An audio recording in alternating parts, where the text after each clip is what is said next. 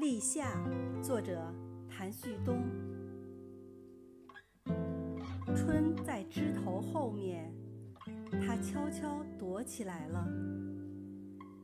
夏天的阳光伸展着，恣意的眼神扫视着花花草草。小鸟只在早晨唱歌，虫子怕太阳晒出汗。晚才出来弹琴。